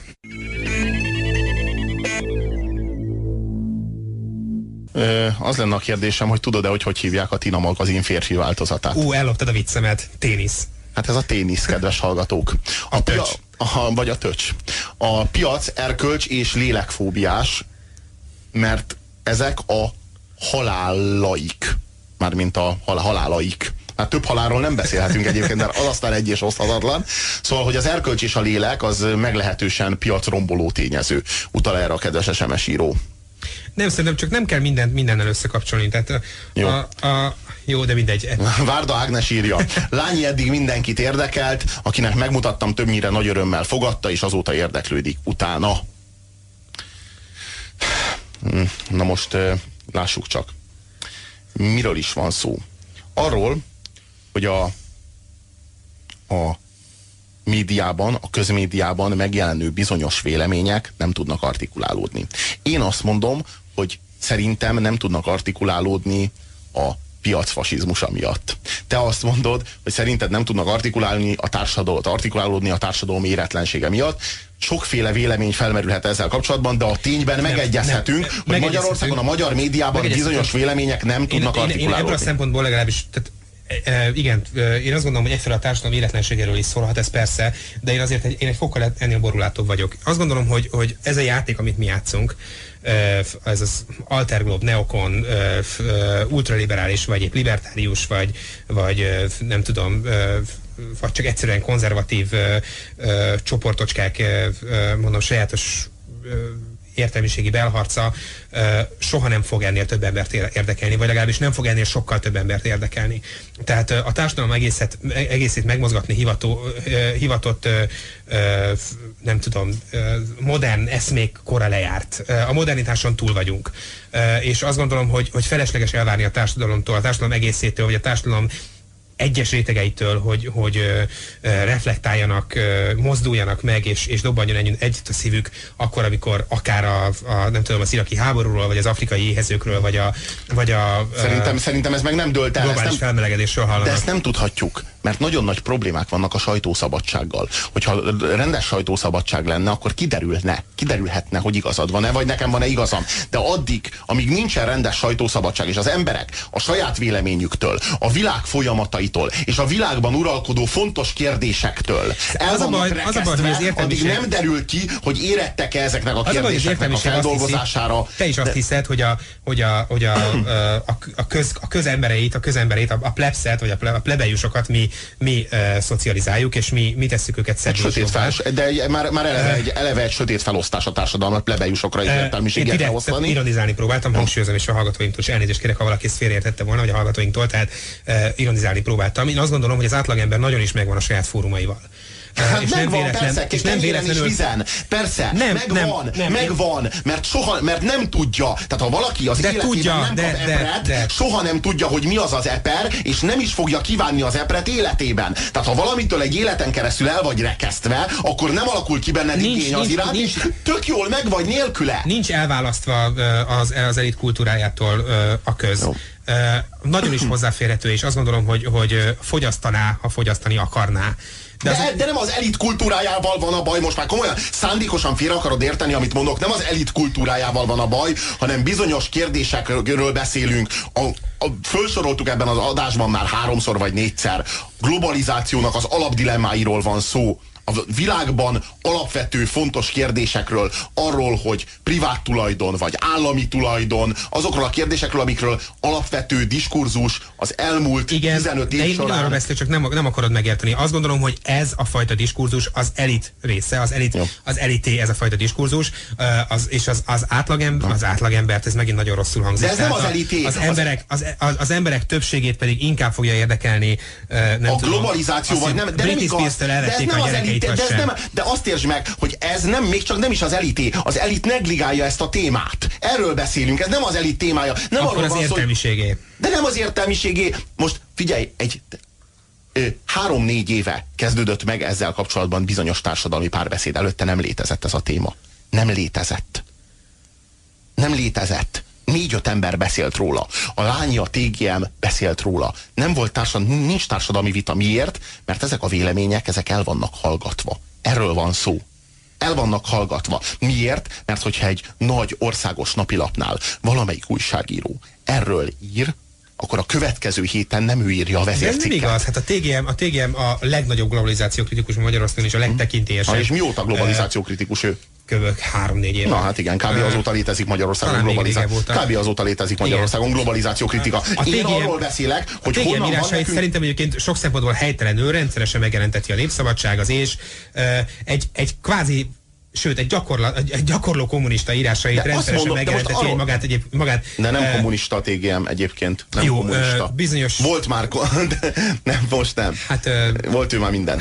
Szóval, de most nem az a lényeg, Nehéz hogy... lenne bebizonyítani, hogy nem az, de mindegy. Igen? Jó, a lényeg most azért, mert valaki a multinacionális nagyvállalatokat korunk érinthetetlenjeit bírálni merészeli, attól még nem kommunista. Mert kurva, kurva jó kis billog ez a kommunista, lekommunistázás. Egyébként a, le, a nácizás meg a kommunistázás az ebben az országban egy tökéletes pecsét. Aki osztálytudatról, osztályjárulásról beszél, uh, munkásosztályt emleget 2007-ben, és általában kommunista retorikát használ, az ne csodálkozzon. Azt félsz ezektől a szavaktól, mert ezeket Marx, Marx alkotta meg ezeket a kifejezéseket, és te, te fóbiás vagy. Hát fóbiás vagy. a szakállas kövér emberektől. Nem a szakállas kövér emberektől félsz, hanem a proletároktól félsz, akik levágnak téged, mert valami miért azt gondolod, hogy te a, te a, a uralkodó osztályhoz tartozol, hogy ahol ott ugyanolyan izé proli vagy, mint ők. Csak még nem alakult ki benned a szolidaritás. És te mi vagy, mi vagy Robi? Én is melós vagyok. Na jó. De, de, ennek, szerint, ennek szerint én értek félre valamit. Én, én úgy emlékszem, hogy a Marx azokról beszélt, akik a, a, a nem Na, tudom, a gyárakban izzadtan Nem, egyébként a, a TGM az pont arról beszél, hogy mi vagyunk a meló, a korunk melósai. Tehát korunk melósai azok a, azok a laptopok mögött ülnek, és én ebben egyébként mélységesen nem értek egyet a TGM-mel. Szerintem ez rohadtul nincsen így. De ő ezt állítja, tehát azt mondja, hogy a korunk melósai például a brókerek. Kék, kék, kékingben és nyakkendőben. Én nem gondolom, hogy ez így lenne. A TGM-nek van néhány népszerű tévedése, de most tök mindegy. Nem az a lényeg, hogy a TGM-mel egyetértünk-e vagy sem. Az a lényeg, hogy a TGM az felveti ezeket a kérdéseket, beszél ezekről a dolgokról. Ezek a kérdések, ezek különben el vannak hallgatva, és most azért, mert három éve van mutatóba egy TGM, aki beszél erről. Akkor te Nekem... már meg vagy nyugodva ebben az ügyben. Most nem, de most figyelj, a, a dolognak a működését, a működési mechanizmusát vizsgáljuk. Én azt szeretném kérni. Tehát arról van szó, hogy mik az eszközei ma, manapság a közvélemény formálásának. Régen, dr. Goebbels idején ez egy utólagos büntetés volt. Valaki olyasmit írt, vagy olyasmit mondott, amit nem kellett volna, azt elvitték egy koncentrációs táborba, és főztek belőle szappant. Ma ez nem így megy. Ma ez nem így megy. Ma ö, van egy ilyen előzetes kontroll. Persze nem cenzúra, mint a régi időkben, hanem már a kiválasztásnál. Amikor fölvesznek téged egy újsághoz dolgozni, vagy fölvesznek téged egy médiumhoz dolgozni, már akkor meg kell, hogy feleljél bizonyos ideológiai alapkövetelményeknek. Csak ezeknek az ideológiai alapkövetelményeknek nem felelsz meg, akkor lehet a te kommunikációs készséged, íráskészséged, intellektusod, akármilyen akármilyen jó. De Téged oda nem fognak fölvenni. Van egy minimális... elment a X laphoz, mondjuk a Magyar Economisthoz, a HVG-hez, és azt mondta, hogy én e, szemben a maguk lapja, lapjában képviselt e, piacpártisággal és most mondd azt, hogy most mondd azt, hogy szerinted nincs így. Jó, most mondd azt, hogy én, én anti, antiglobalista vagyok, és alterglob, és piacellenes, és, és meg, hogy keményen baloldali. Ezek öt évvel ezelőtt, ezek öt évvel ezelőtt től kezdve létező fogalmak, hogy alterglobalista. Tehát azt megelőzően Gyakorlatilag az egész 90-es évek, az egész, igen, de itt Magyarországon az egész 90-es években ez a fogalom nem létezett. Ez a fogalom azt jelentette, hogy miépes vagy, fasiszta vagy. Ezt értsed meg. Ez, hogy alterglob. Ez nem, ez nem volt. Ezt értsd meg. Ha valaki ezeket a nézeteket vallotta, hát, ezeket a kérdéseket fontosnak tartotta, fontosnak tartotta, baj, hogy fölvesse azt most... például, hogy mennyi, mi van magyar kézben és mi van külföldi kézben, ami egyébként semmi más nem jelent, mint hogy állami tulajdon vagy privatizáció. Az a baj, akkor... amiről beszélsz, Robi, ez egy, ez egy ismert probléma. Igen. Uh, igen. Igen. Kezdődik a lekezelés. Kezdődik a lekezelés. Igen. Igen. Szóval az a probléma, hogy szerintem amitől uh, jelen pillanatban a, a, az önmagát féltő uh, újbaloldal, vagy, vagy alterglobalista uh, újbaloldal fél, az az, hogy a retorikája nagyon sok esetben bizony megegyezik a szélső, jobboldal, a szélső jobboldaléval. Ez a nyugati sajtóban általános jelenség és probléma. képest kéne meghatározni a magát? Miért nem, nem a valósághoz nem. képest? Uh, és, és ha megegyezik, mindig, akkor mi van? És mert, hát akkor nem hát, beszélhetünk. Hát, akkor nem beszélhetünk külön Alterglobról, Alterglobról akkor, akkor megmondom, hogy mi a, mi a legnagyobb baj. Én azt hiszem észre, hogy az, hogy az Alterglob uh, uh, eszméket és a szélső jobb oldalét kizárólag a zsidózni vagy nem zsidózni uh, problematikája választja el ebben a pillanatban egymástól. Pedig most, és most nagyon nagy szemétséget mondtam, és, és, és ostobaságot, és ostobaságot de, de ha, ha, ha uh, már pedig ebben a műsorban szeretünk egyszerűsíteni, akkor egyszerűsítsünk így. Tehát valahogy azt úgy érzékelem, hogy, hogy Ö, igen, a, a, a szélső jobb oldal is ö, ö, a globális multinacionális nagytökéről be, beszél, csak mellé teszi a zsidó, a, hogy zsidó kult, ö, világ összeesküvés és zsidó kult, ö, ö, nem tudom, kulturális és üzleti és nem tudom milyen ö, ö, többlet és elnyomás és a számarányukhoz képest nem bla bla bla, túlreprezentált bla bla bla, addig, a, addig a, az új baloldal ugyaner, ugyanez beszél, csak a zsidó jelzőt emeli ki belőle, és, és helyettesíti az elittel, vagy az Egyesült Államokkal. zsidó jelzővel illetve beszél egy kérdésről, akkor az a kérdés, az már nem lehet érvényes, jogos és helyes, csak azért, mert egy csoport zsidó jelzővel illette már? Ez a Nem, kérdés, nem, hogy le lehet, le nem, lehet írni nem, én egy arról egész beszéltem- gondolkodásmódot, egy egész Én véleményrendszert pusztán azért, mert vannak sötét primitív emberek, akik erre hivatkozva zsidóznak? Ez lenne a kérdésem. Én arról beszéltem, Nem, hogy, a- hogy én mindössze erre, arra, bár egy hogy- picit válaszolok, e- igen, én arról beszéltem mindössze, hogy ez egy probléma, ezt én is érzékeltem, és talán ezek, ez, ez, a, ez, a, ez a gond, vagy ez a fajta probléma fordít el sokakat. De én nem vagyok hajlandó a zsidózókból levezetni magam. Nem vagyok hajlandó a fasisztákból levezetni magam. Belőlük kéne levezetni magam. Tehát erről van szó, hogy a magyar értelmiség, Alá Mester Ákos úgy gondolkodik, hogy először, Nem, is, szerintem- először is ne a valóságot vizsgáljuk. Először is ne a valóságra reflektáljunk. Nézzük meg, mit ír a szélső jobb. Mert tőlük kell elkülönbözni. Hozzájuk képest határozzuk meg magunkat. Lássuk, csak lássuk. És akkor az ő kretén gondolataikat elolvassák, és azt mondják, hogy nos hát, amit mi írunk, ennek az ellenkezője. És így lesznek ők neoliberálisok. Valójában nem lennének ők neoliberálisok, hiszen, hiszen ex-komcsikról van szó, hanem De ez- egyszerűen semmi azért lesznek neoliberálisok, mert a fasiszták, akiktől ők elkülönbözni akarnak, azok globalizáció kritikusok. Erről van szó. Tehát azokhoz képest határozták meg magukat. Remélem a hallgatóink még értik ennek a...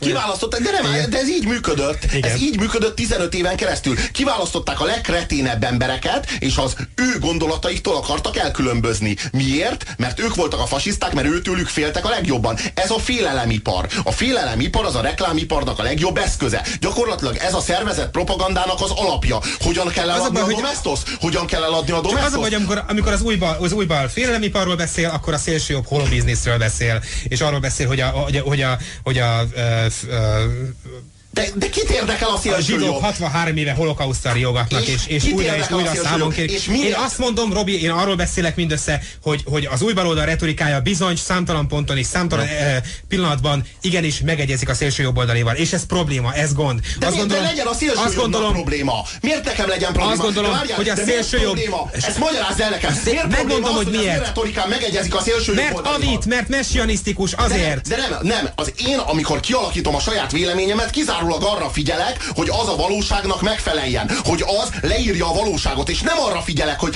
lássuk csak, mit írt a múlt héten a demokrata. Na, hát Megmondom, én ezt hogy miért. Megmondom, hogy miért. írják. Mert, mert a baloldal a saját rossz tradícióihoz fordult vissza, ahogy az imént mondtam, mondom, az a baj vele, hogy avit és messianisztikus. Megint ö, totális megoldásokat akar kínálni a világ gondjaira, megint megnevezte az ellenségeit, lásd elit, lásd piac, lásd globali, glo- globalizáció, megint túl egyszerűek a feltett kérdések, és megint túl egyszerűek az, az, az arra adott válaszok, akár a szélső jobboldal esetében. Ez a bajom az, az, az új baloldallal, ez a legnagyobb a bajom. félelemmel való riogatással van a bajom. Azzal van a bajom, hogy mindent félelemmel akarnak eladni. Ahogyan a domestoszt, pontosan ahogy a domestoszt. Hogy akarják eladni a domestoszt? A baktériummal. Valójában először a baktériumot kell Akik eladni. ügyesek nem szarnak a perem alá. Igen? De, mi, de, de, de könyörgöm, ott van, a, ott van az angol WC. Mire találták ki az angol WC-t? Arra találták ki, hogy ha beleszarsz, akkor lehúzhassad. Pont ez a lényeg, a víz tisztítja. Nincsen semmi baktér, semmi gond. Nem kell a saját szarodtól félned. A saját szarod De jó ennek barát. mi köze van Ez az a- üzlethez, hogy általában, általában a, a nem tudom, az... Mindjárt, elma, a-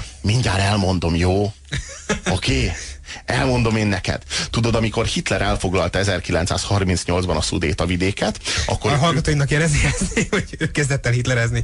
Igen? igen, igen, akkor ő a a legnemesebb és a legkönyörületesebb eszmék felemlegetésével tette ezt. Tehát például arról beszélt, hogy humanitárius beavatkozásra van szükség, hogy megakadályozzák a német ajkóakkal szembeni etnikai tisztogatást meg hogy Németország védőszárnyai alá vonja a kisebbségeket. Tehát, hogy ez egy, ez, e, tehát a legbrutálisabb, legagresszívabb De mit bizonyít azt, hogy a Hitler amúgy egyébként akciókat, akciókat ezzel ilyen retorikával lehet végrehajtani. Tehát a propaganda iparnak ezek az eszközei. Először a félelmet kell eladni az embereknek. A nácik mit adtak el az embereknek? Először félelmet. Félelem a zsidóktól, félelem az amerikaiaktól, félelem, félelem a világon mindenkitől, aki a németséget veszélyeztetheti. És csak ezután lehet elhívni, meghívni a körünkbe a nagyon erős kezet, amelyik majd odacsap a domestoszt, amelyik majd odacsap a baktériumoknak, amelyik, amelyik meg fog minket védeni. Aha. Ez a félelemipar, erről van szó. Tehát először is el kell adni Csurka Istvánt. Csurka Istvánból indulunk ki. Csurka István a veszély. Csurka István a baktérium, aki a perem alatt lesvi ránk azért, hogy, hogy a mi szabadságunkat, hogy a mi biztonságunkat, hogy a mi önrendelkezésünket, hogy a mi nyugodt, békés európai életünket azt ellehetetlenítse, hogy belehajszoljon minket egy újabb fasizmusba. És ezek után lehet az embereket behajtani a karámba és az emberek bégetve bevonulnak a karámba. Miért? Mert annyira félnek Csurka Istvántól, hogy elfogadják a Tina elvét, vagyis hogy nincs alternatíva, hogy nincs a jelenlegi rendszernek alternatívája. Miért? Mert a jelenlegi rendszer alternatívája senki más, ezzel, mint Csurka István. Ezzel tökéletesen egyetértek. A, legalábbis a végkövetkeztetéssel mindenképp, az előzményekkel nem. De ez biztos így van, ezt, ezt, ezt mindenki, aki Magyarországon él, tapasztalhatja, hogy a, a baloldal legitimációjának kb. 95%-át a jobboldaltól és a szélső jobb a kokettáló jobboldaltól való félelem jelenti. Tehát ez, ez tényleg így van. És azt gondolom, hogy... De, te hogy... Azt, de, de igen, igen, de te is azt mondod, hogy az a probléma az Alterglobbal, hogy nagyon sok mindenben emlékeztet a, széls, a szélső jobboldali retorikára. Szerintem meg ez nem lehet probléma. Az lehet probléma az Alterglobbal, hogyha azokban a dolgokban emlékeztet a szélső jobboldali retorikára, amely dolgokban a szélső jobboldali retorika kirekesztő, elfogadhatatlan az európai normákat sértő, fasisztoid, vagy az emberi jogokat adott esetben veszélyezteti. Ha nem ezekben a dolgokban emlékeztet a szélső jobboldali retorikára, hanem másban, akkor az amikor, nem lehet probléma. Amikor... Tehát, ne, ne, ne, tehát itt, itt, itt, itt pont az általánosításról van szó. Tehát onnantól kezdve, hogy Csurka István bekerült a karanténba, minden egyes szó, amit Csurka István valaha mondott és leírt, arra rákerült a 3-6-os. És hogyha valaki ezeket a témákat megpróbálta felemlegetni, amikre Csurka István már rárakta a 3-6-ost, akkor az fasiszta volt, csurkista volt, és be lehetett zárni abba a bizonyos karanténba. Így lett a magyar média elit annyira degenerált, és annyira egy sablonra járó, mint amely, amilyen, és körül lehet nézni, meg lehet nézni az eredményt. Jó. Uh, talán így a műsor végére megértettem, hogy miről beszélsz. Uh, Halleluja! Kedves Olvas sms remélem, hogy így vannak ezzel. Olvas sms De nem, a mondatot sajnos nem fejeztem be, mélyen nem értek vele egyet, de most már talán értem. Uh, tehát uh, én azt gondolom, hogy, hogy az Alterglob, legalábbis a magyarországi Alterglob érzékelvén az elutasítottságát, vagy, a, vagy a, az, azt az érdektelenséget, ami, ami az új baloldali eszméket ebben a pillanatban körülveszi Magyarországon, vagy hát itt nem veszi körül, hiszen az érdektelenség még csak körül sem vehet kényszerűen ugyanazt a megoldást alkalmazza, amit ö, ilyen pillanatban az egy, egyre virulensebb, vagy legalábbis most rövid ideig virulensnek mutatkozó magyar szélsőjobb. Előszed egy egyébként globális rendszerkritikát, tehát legalábbis a, a mi rendszerünkkel szembeni totális és globális rendszerkritikát, mert az érdekes, mert arra felfigyel a média, mert az szórakoztató, mert, mert azzal ki lehet állni, és azt lehet mondani, ha valaki 2007-ben azt mondja, hogy én kommunista vagyok, hát arra mindenki lecsap. Az szórakoztató. Ha valaki azt mondja 2007-ben, hogy én piacellenes vagyok, és én egy olyan országban szeretnék élni, ami kollektivista, és, és elutasítja a, a, a, a magántulajdont, és... A piacot és, korlátozni kell, és nem elutasítani. Jó, akkor nem a piacot korlátozza. Te vagy az, aki az alterglobot, az mindig azzal azonosított, hogy kollektivizmus, meg bolsevizmus, meg el akarják törölni a piacot. Senki nem akarja eltörölni a piacot. Az állami kontroll most szűnik meg éppen a piac felett. Én csak arról beszélek, hogy az állami kontrollt meg kell hagyni. A, a, Lex, Moll, a Lex Moll nem erről árul. Mert hogyha a piacot, Na jó, de, jó, de az, meg, az, az meg aztán nem az állami de, kontroll a piac fölött, de jó, de most, most ez egy demagóg, ez most egy demagóg, jó, ez egy demo, demo, demagóg felvetés volt, és egy demagóg válasz érkezett volna rá, tudjuk jó, Jó. De... Az a, nem, itt, nem, itt csak egyetlen kérdésem lenne hozzád. Igen? Szerinted Magyarországon sajtószabadság van? Hát... Uh... Hú, hát erre nagyon nehéz lenne válaszolni. Azt gondolom, hogy talán igen.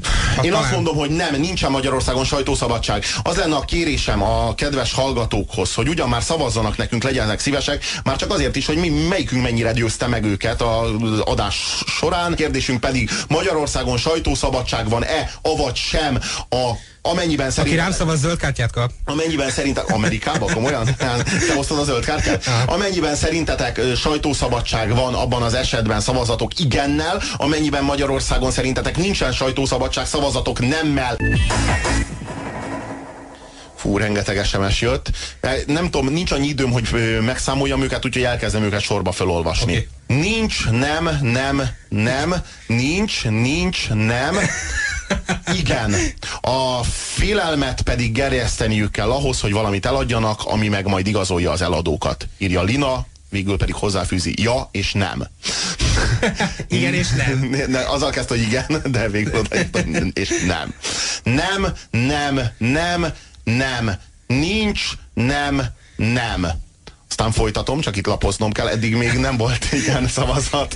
Eddig a Én ebből merítek erőt. Kedves hallgatók szerint nincs sajtószabadság. Nem, aztán Tomás azt írja, hogy igen nagyjából, végül, vagy nem, hát aztán folytatjuk, nem, nem, van, de írtózatos mértékű öncezúra épült be az újságírókba. Hát igen, erről beszélek, igen, ezt, ezt próbáltam elmondani. Ez az öncenzúra, ez az, amiről szólt ez a kedve, ez a Csak azért nem, mai azért nem mennek igen írni, mert bennük van az öncenzúra egyébként.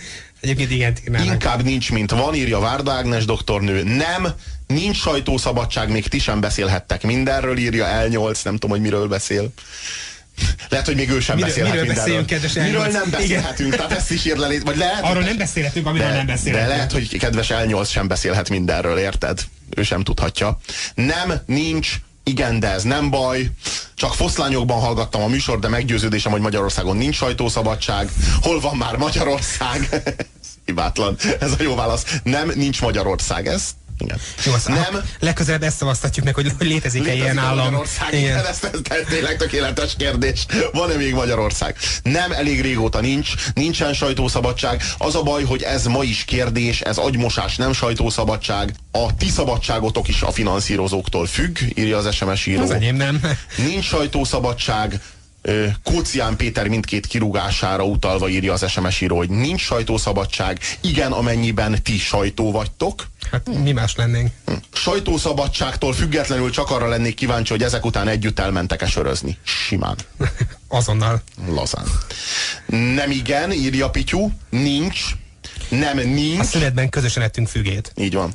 Az oknyomozó újságírókat is elvárják, elvágják, nincsenek is. Csili is azt írja, hogy nincs. Talán ha sajtószabadság volna, akkor már az olajügyről is tudnánk, írja Orla. Miről is van szó? Igen, írja X. Egyébként, bocsánat, az olajügyekkel kapcsolatban utolsó dolog, hogy, igennel kell szavazni. hogy nincs, nincs szánalmasabb szerintem annál, hogy, hogy az olajügyeket elsőként egyébként 1993-ban a Magyar Fórum szellőztette meg a csurkalapja. Tehát ennél kínosabb, szánalmasabb szerintem az magyar sajtó egészére, vagy a magyar sajtószabadság egészére nézve egyébként, vagy tény egyébként nincs. Nem, írja az SMS író, ezzel a 666-os gondolattal egyetértek, lehetne, még, lehetne, csak még nem jelent meg az alap. Még nem jelent meg az alap, a amelyben szólásszabadság. A 666, alapítsunk egy ilyen lapot. Arról beszél, hogy lehetne szólásszabadság, csak az alap még nem jelent meg, amelyik megjelenhetne, ha lenne szólásszabadság. Na nem értem. Igen, kaptunk egy ilyen SMS-t, hogy odaírja, hogy igen, és nem fűz hozzá semmit, igen. Szerinte szólásszabadság van. Halleluja. Nem, lát, nem láttad, de itt SMS-t küldtem az asztal alatt. Aha, akkor te voltál. Robi, szép, szép volt, akár székfoglaló is lehetne, köszönöm, írja öreg motoros, választ nem kaptunk tőle. Lényegében igen, de szükségünk van azokra, akik azt mondják, hogy nincs. Hm. Köszönöm. Titeket kik finanszíroznak, kérdezi az SMS író, hát természetesen a rádió tulajdonosai, hát ki más. Hát hogy, hogy menne ez szerint? Engem a zsidó világösszeesküvés, a Robit hát pedig a kommunisták, akik mögött szintén a zsidók állnak. Mindenhol a zsidók. Nem, nem, nem. Robi, ha nem volna, akkor te már egy órája sitten ülnél. nem. igen, nagyjából, nem csak a propaganda, nem, nem, nincs, nincs, nincs, nincs, nincs, nincs, nincs, nem, nincsen. Kedves Robi, mindig fenntartod az érdeklődésemet, nincs, írja végére ezt. Nem, nem és nem. Szinte mindent átmentettek ez maguknak a volt komcsik. Igen, igen, ez egy, ez egy SMS volt. Te még számolod? De van értelme? Nem, nem, soha.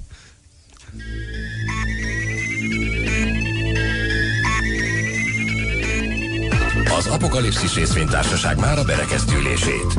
Ami a Földből megmaradt, arról a következő hétköznap döntünk. Addig se feledje jelszavainkat. Szerződj, szervez, szerez, szennyez. Tartsa észben, a Földet azért kaptuk, hogy komfortosabban, gyorsabban és kalandosabban éljünk. Az apokalipszis részvényeket pedig azért, hogy ebből hasznunk is legyen. Következő ülésünkig is fogyassza jó étvágydal a bolygót.